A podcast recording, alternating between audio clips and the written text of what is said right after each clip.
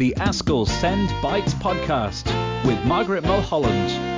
Thanks for being with us, Caroline. So, today on Send Bites, we are going to talk to Caroline McCallum um, about speech and language. And really, Caroline, we had um, a wonderful session with Stephen, and we talked about developmental language disorder with Stephen Parsons.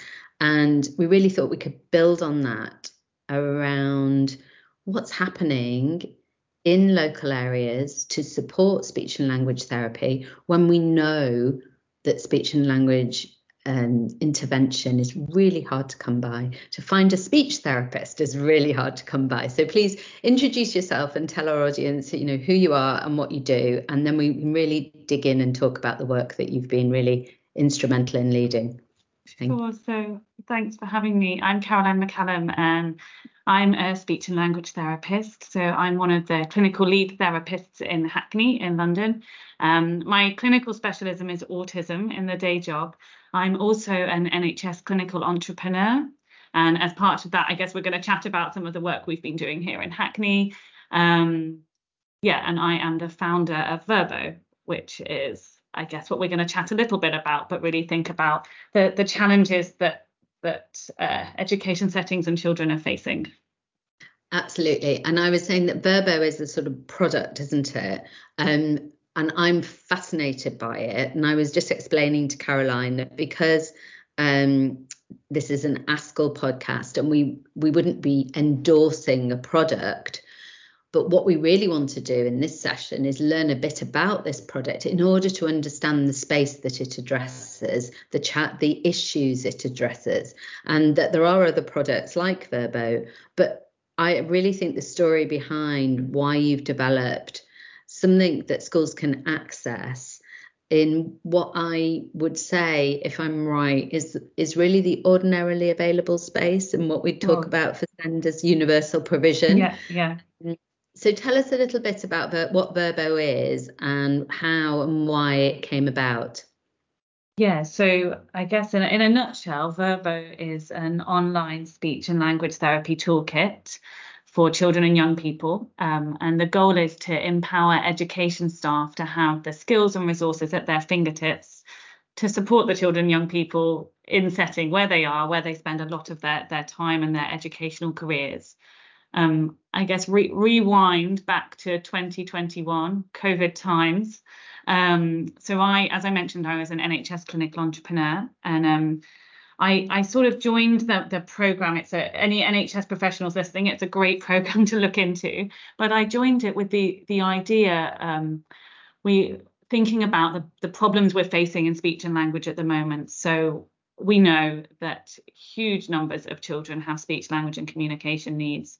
And during COVID, we saw that exacerbated. And then alongside that, we're facing a recruitment crisis, you know, um, trying to get hold of a speech therapist, trying to get hold of a speech therapist for more than one session or a block of sessions can be really challenging, you know, and we're short staffed. The NHS is short staffed, the private sector is short staffed. It's, uh, I don't think it's a secret. And also, alongside that, schools are facing, schools and education settings are facing similar recruitment difficulties, high turnover, changes. And there's lots of different reasons for those.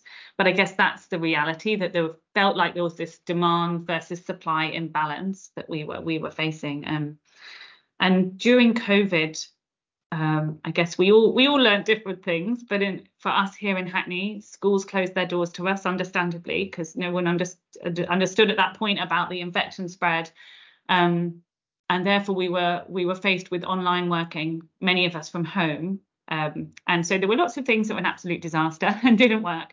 But there were some things that really we thought, wow, why haven't we not been using this before? Really, we can take this somewhere. Mm. And so particularly was the use of video. Oh, my light's gone off. That's okay. It's not visual, is it? Um, no. So, um, so primarily the use of video, the idea that someone can listen to something, repeat it. Different people, when staff change, can listen to the same thing. A TA could listen to something and watch something, and then a teacher could also see that where they might not get that opportunity. So, um, I kind of took some of these learnings and the idea of being more online to the clinical entrepreneur program. And I met a, a, a, tech company, a tech founder. He was an NHS doctor, and started chatting about this idea and we came up with the idea of, a, of a, having a, a software, a web application that was hopefully going to reflect how we would like to work in schools. So in Hackney, we we are based in schools, um, and we're very lucky to be based in schools, um, and we're there regularly. We know that's not the case in lots of places in the country. Um, and what we really want to aim to do is spend a proportion of our time delivering what we call universal and targeted work. So supporting communication for all children, and then giving schools um, the tools to be able to have a little bit more bespoke targeted intervention that may uh, help make more appropriate referrals, but also may support some children make progress that they don't need that referral and they can be supported at a school level. So what we wanted to do is try and reflect that model of working. Um, as and we also know that in the staff shortage, where things are a postcode lottery, that there's not always the luxury of that service, and it can be a very specialist service, and sometimes only the most complex children are getting seen. So we um, start we we applied for some grants so Verbo has been grant funded by the NIHR and the Knowledge Assets Grant Fund.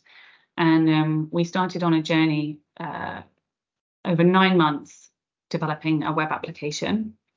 Um, yeah, we, we it was sort of co-produced with um, speech and language therapists, but primarily education staff to kind of listen to what the difficulties they're facing and how they would like those solved. Um, over those nine months, I've done a very different job. um, learning Sounds about things that yeah things mm. I didn't think I'd been learning about legal things, video content, editing things. But mm. we have ended ourselves with this platform that provides uh, both downloadable and video mod video content uh, that's there at the fingertips of education staff. So staff can go on. There's resources on there for um, universally. So there's environment audits. So things we would give out in school, but schools might be mm. waiting for. They might be waiting for us to email it or waiting for us to go in. Yeah. So there's things there they can get going with. The staff trainings on there. One of the things schools really wanted was bite-sized trainings. Mm-hmm. Um, I don't know what other people's experience is, but classically, I might go in and deliver an hour's inset or a half day inset. Um, but actually, they want a 10 minute video that they can show to a supply TA or agency yep. staff or show in a staff briefing, but not take up the whole meeting. So some introductory videos to support everyone.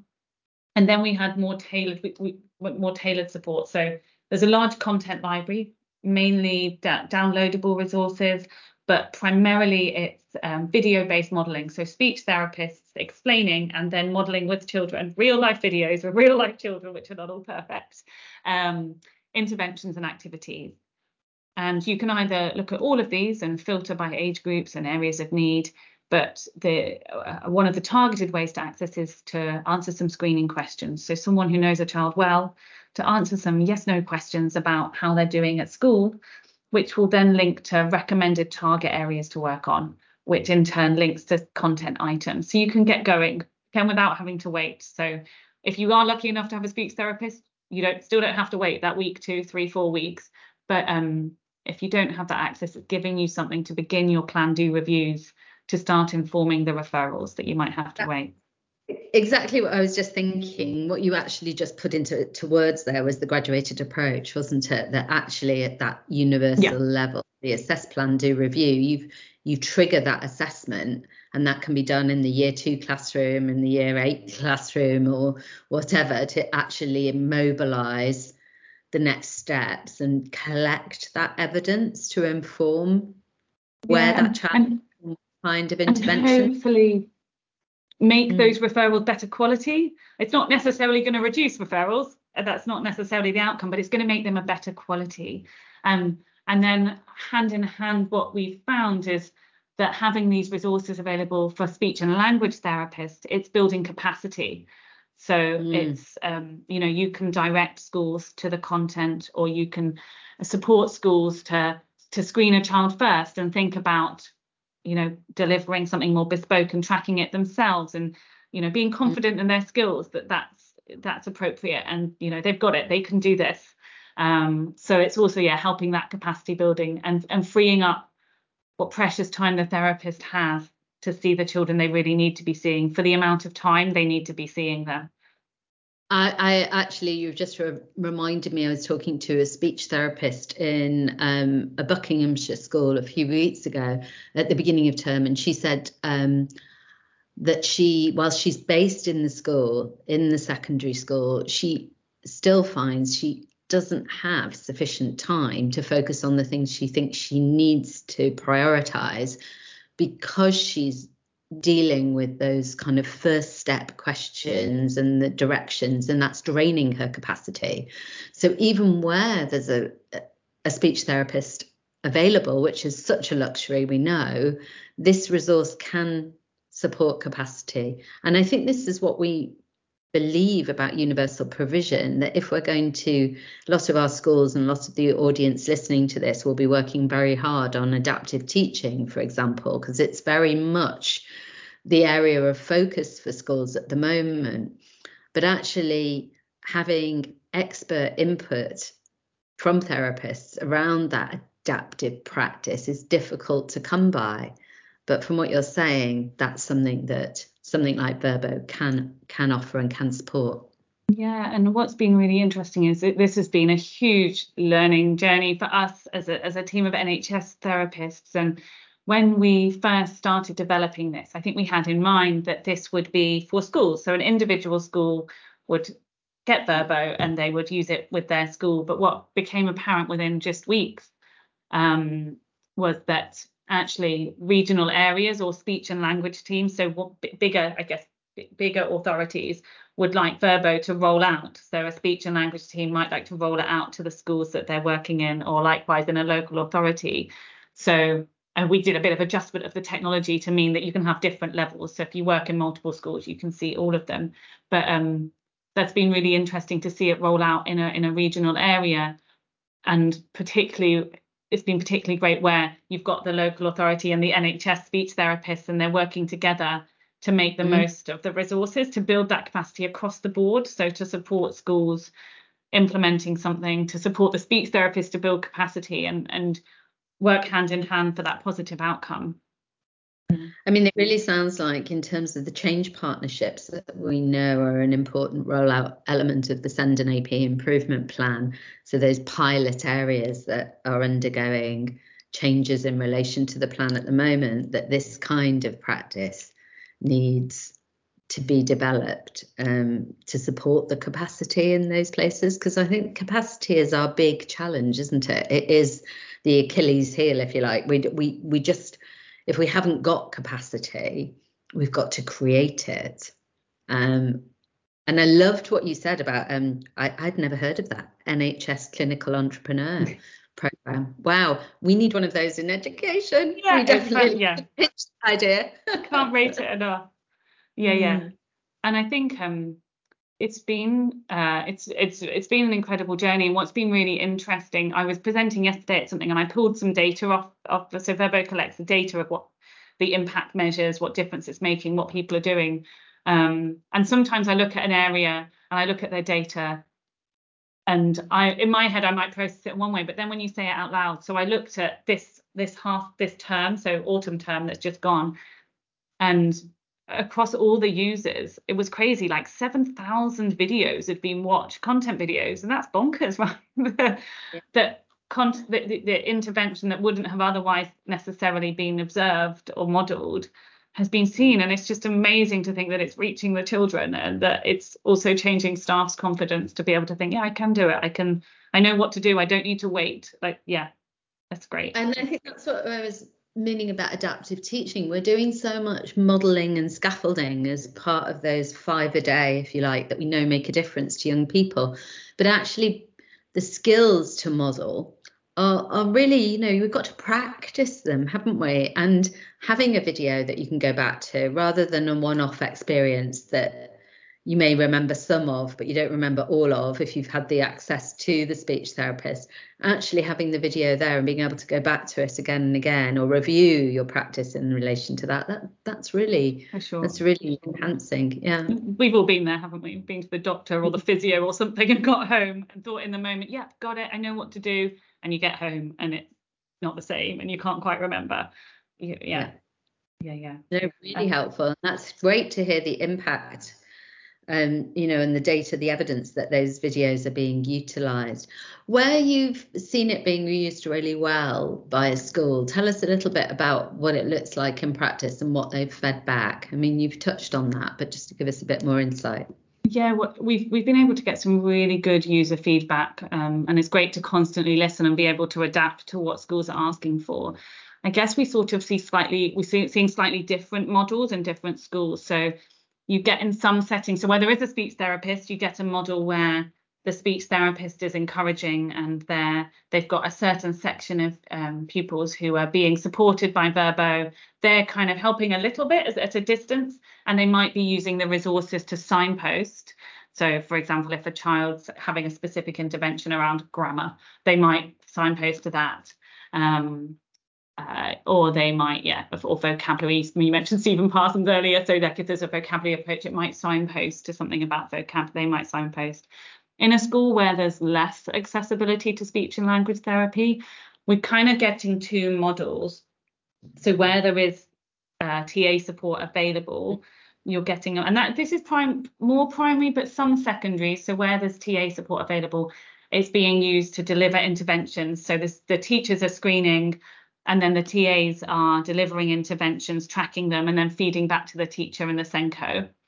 Um, and but then on the other side, I've seen I've seen kind of two different models.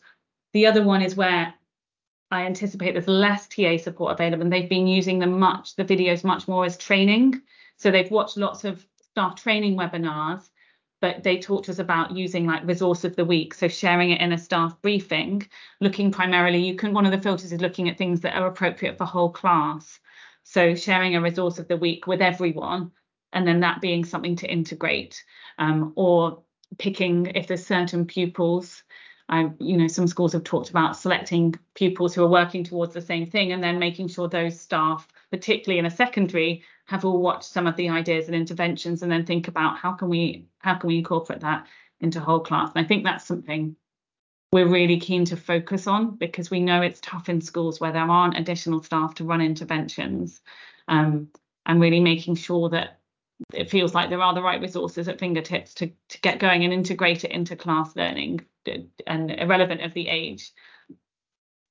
It's really interesting you say that because I think that we would really like to maybe look at this in a secondary context, not because it, not because it's more important to do it that way, but because we know how much more difficult it can be yeah. to start accessing this at a secondary um, level and really to understand how, as you described, schools can use that training and build their capacity to really engage with this so it's very accessible. It's been designed to be accessible, but I think until we've really taken the first layer off and schools have been able to look into how it works, then then maybe there'd be some reticence, but perhaps that's something we could look at together. Yeah. I mean, maybe that's something we could think about inviting some secondary practitioners who've used it to join you and just talk about that a little bit for another SEND Bites in order to understand what distinction it's made because I think we're, we're interested in from it in this from both a primary and secondary perspective, but I understand how much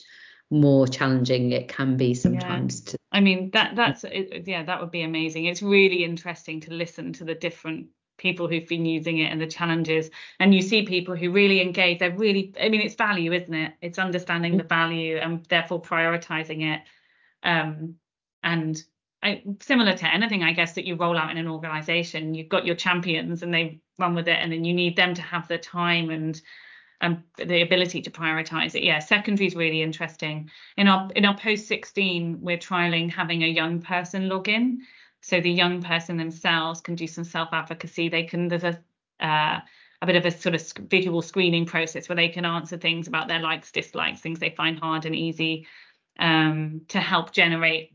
They can generate some content for themselves, and there's videos of other young people, you know, talking about top tips and things like that. So, you know, also thinking about the other stakeholders, the other people involved, so the the young people themselves, but parents, carers as well, and how can we better engage parents carers to be able to access. So you can get a login as a parent and carer which so you can view your your child's what what you can view your child's targets and the the activities but it would be great to have that as accessible as possible. That's like a a, a dream, a future dream.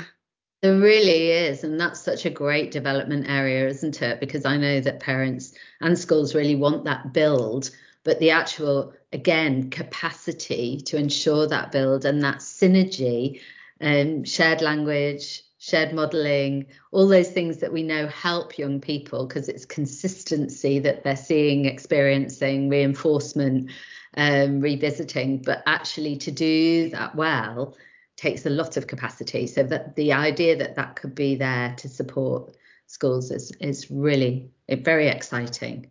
I'm going to stop us there because I want us to come back to this. It's so interesting, and I think if we can we can do this in chunks for people. We are we are after all talking about accessibility. We'll chunk it. Um, I, I would really love to come back and and perhaps invite some um, practitioners to join you and talk us. Amazing, the... great idea. Yeah, thank you so much for joining us, Caroline. Really enjoyed it, and it is a fascinating area that I think we could really, you know, learn so much more about. Thank you very much. Thank you. Thanks for having me. The ASCL Send Bites podcast with Margaret Mulholland.